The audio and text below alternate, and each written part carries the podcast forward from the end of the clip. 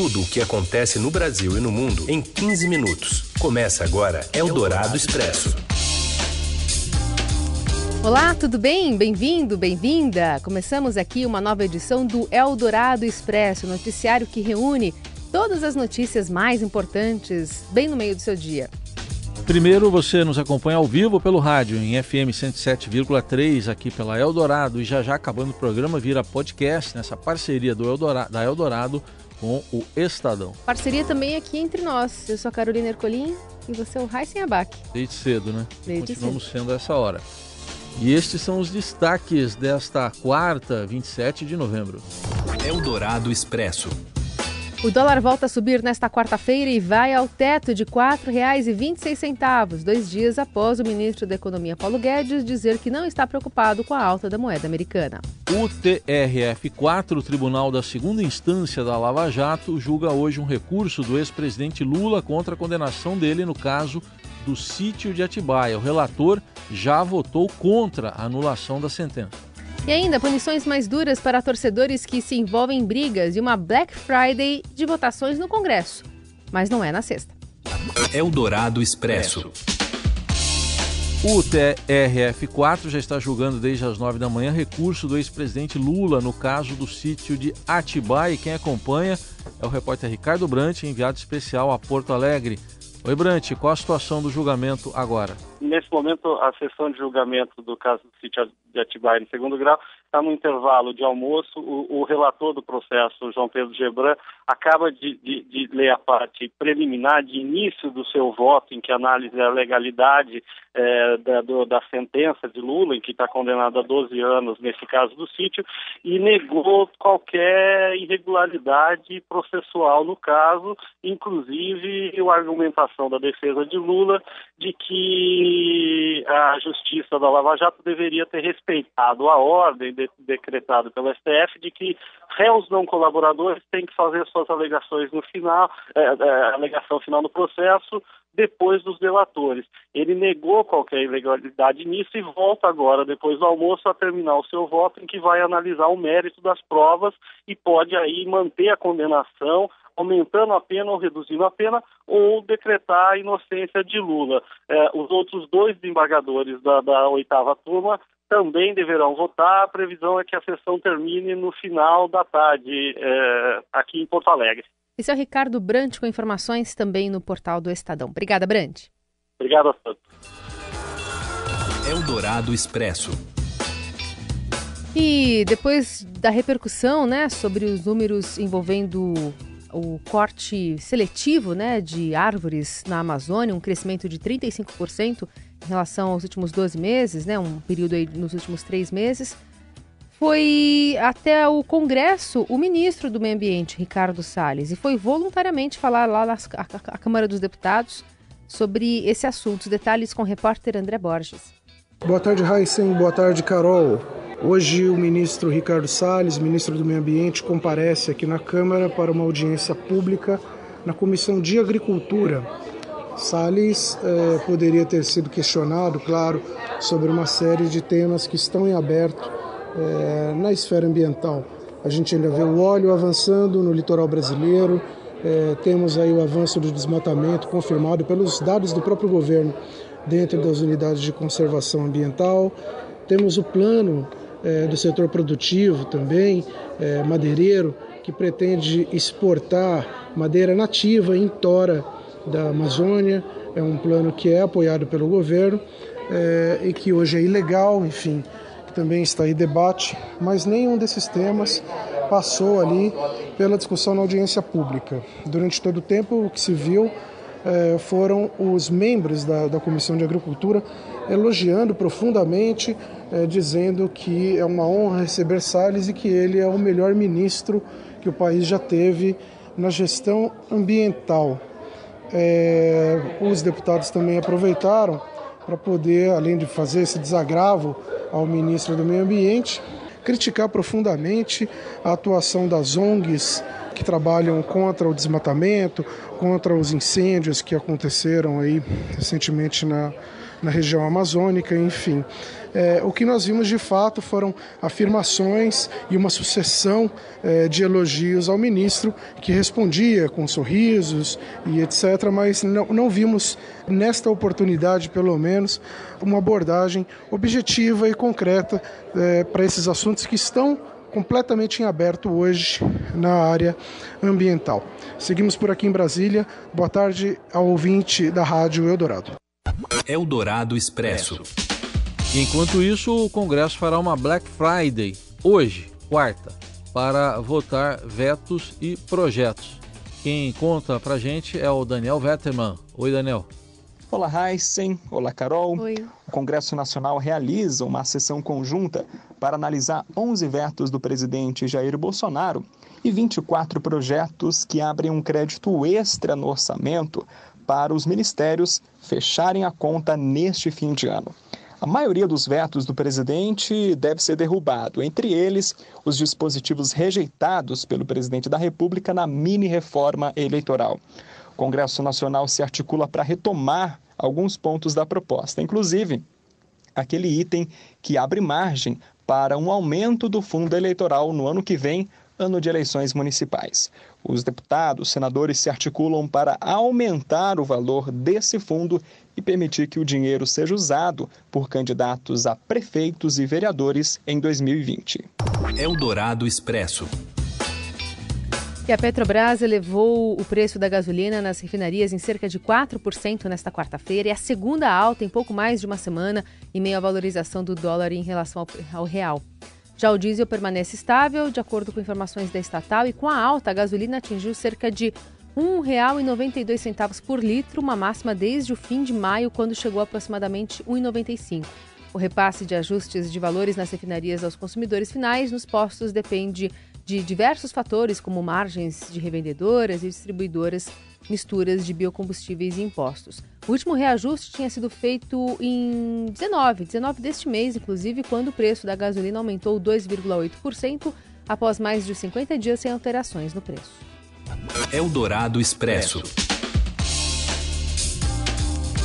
E o voo que trará o corpo de Gugu Liberato dos Estados Unidos está programado para chegar ao Brasil na manhã de amanhã, quinta-feira, no Aeroporto Internacional de Viracopos, em Campinas, interior de São Paulo.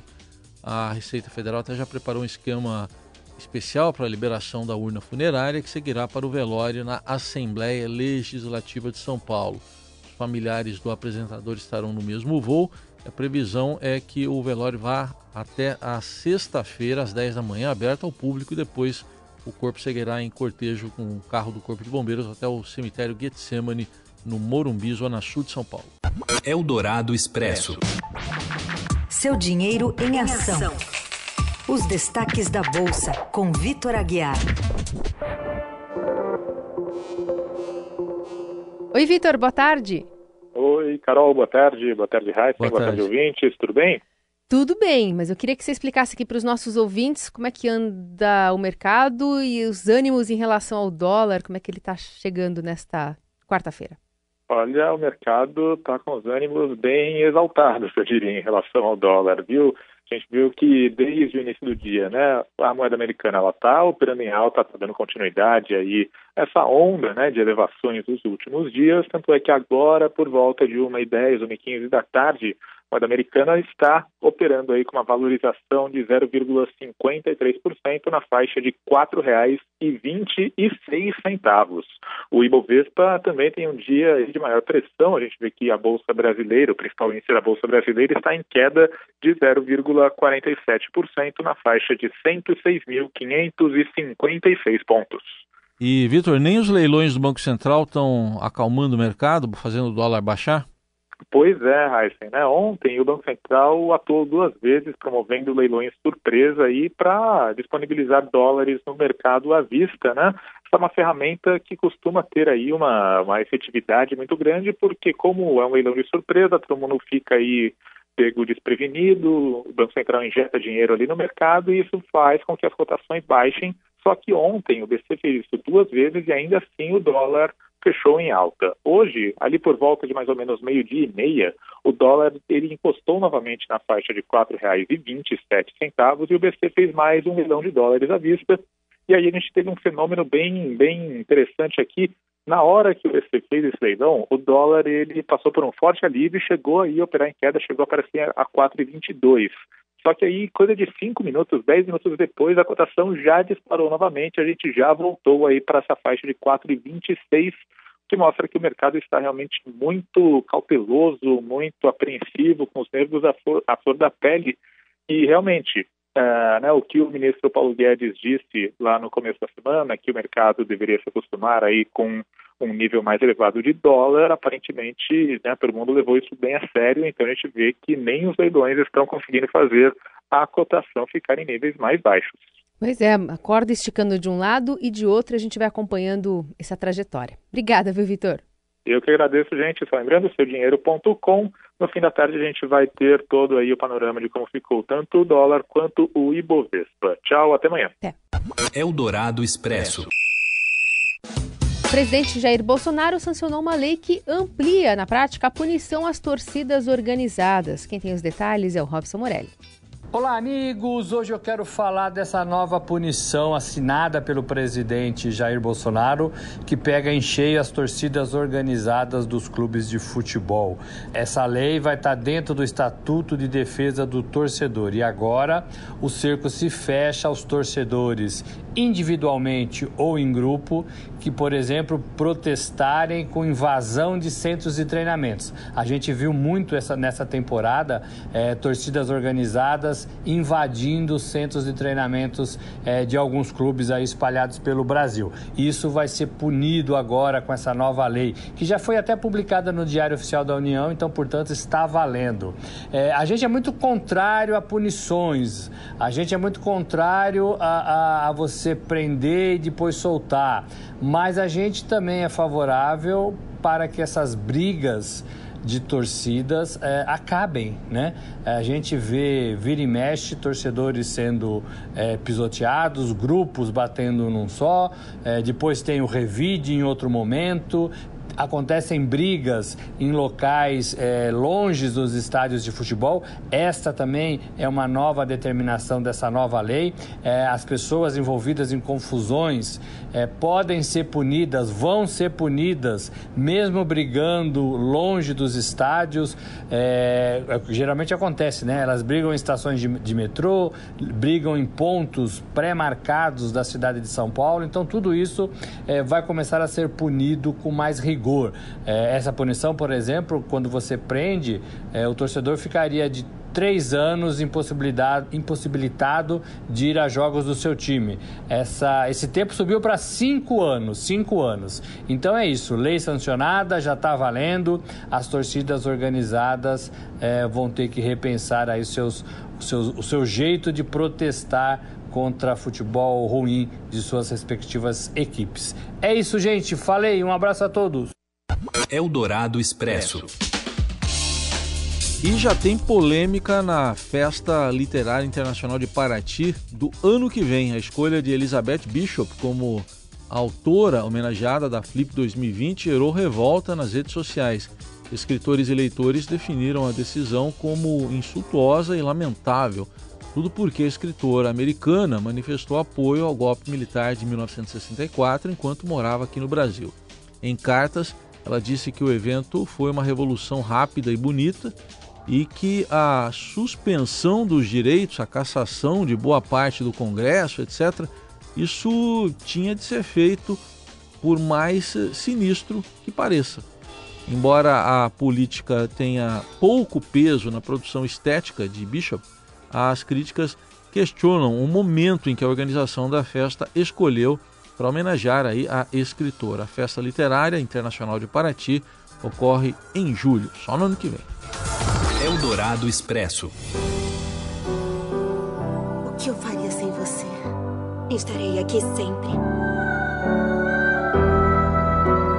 Elsa tá estranha, não achou? Estão vendo aí o trailer de Frozen 2, filme da Disney que liderou as bilheterias da América do Norte, onde o público familiar levou a aventura animada a uma forte estreia com receita de 130 milhões de dólares.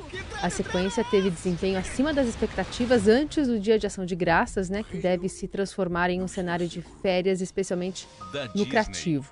Frozen 2 estabeleceu um recorde de novembro para um filme de animação e se tornou a maior estreia de todos os tempos para a Walt Disney Animation, incluindo a Pixar. É também o primeiro filme de animação a atingir três dígitos em sua estreia fora do verão do hemisfério norte. Lembrando, estreou nos Estados Unidos, né? Frozen 2 chega por aqui no dia 2 de janeiro de 2020. Como entraram na floresta? A névoa se abriu para nós. Impossível. O que não é impossível é que amanhã a gente volta. Vamos lá. Cartas marcadas. Amanhã a gente tem mais uma edição do Eldorado Expresso. Até lá, você fica muito bem informado nas plataformas do Estadão. Sempre com notícias quentes, né? A da Frozen foi uma notícia quente. É. Foi. Tchau. Até amanhã. Você ouviu Eldorado Expresso tudo o que acontece no Brasil e no mundo em 15 minutos.